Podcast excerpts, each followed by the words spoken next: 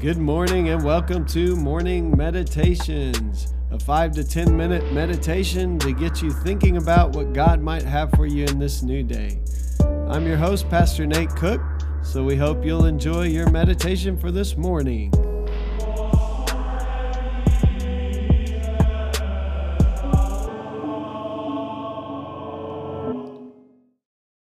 Hey, this is Pastor Nate, and this is your morning meditation for Saturday, February the 1st, 2020. So today we're going to read from John chapter 13, just a few verses, verse 31 through 35. When he was gone, Jesus said, Now the Son of Man is glorified, and God is glorified in him. If God is glorified in him, God will glorify the Son in himself and will glorify him at once. My children, I will be with you only a little while longer. You will look for me, and just as I told the Jews, so I tell you now, where I am going, you cannot come. I knew, a new command I give you love one another. As I have loved you, so you must love one another. By this will everyone know that you are my disciples, if you love one another. So, one of the things we have to understand in this passage about the book of John is that there's a very specific thing that John means when he talks about Jesus being glorified.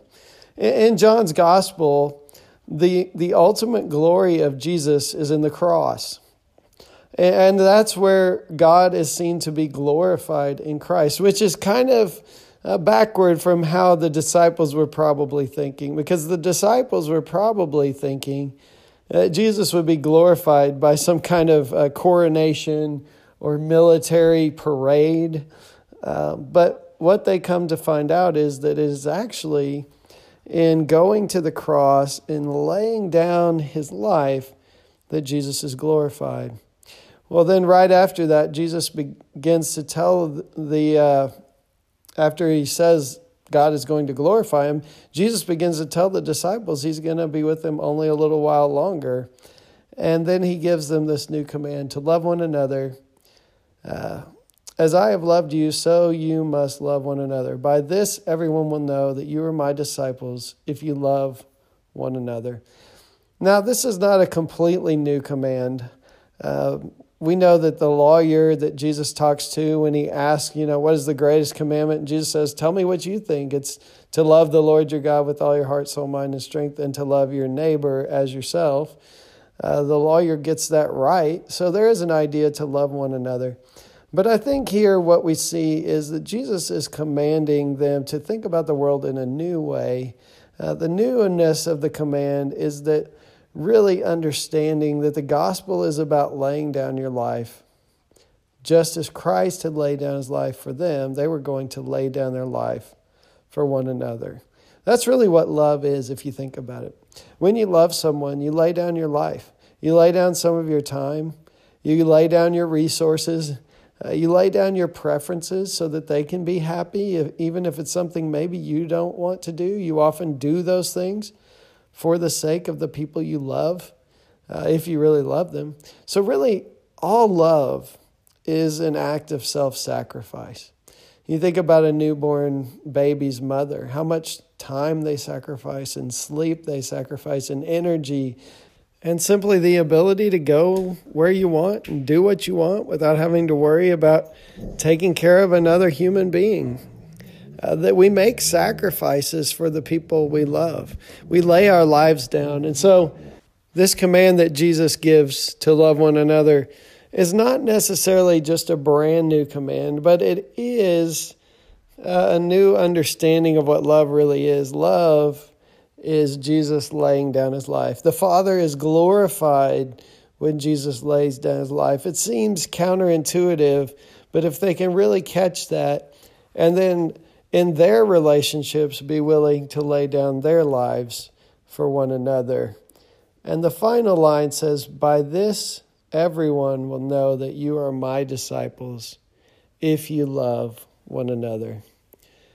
I think this is something that we're starting to catch on to, but um, sometimes we have not always lived this out very well. The one way that people outside of the church will know that Christians are disciples is by the way that we love.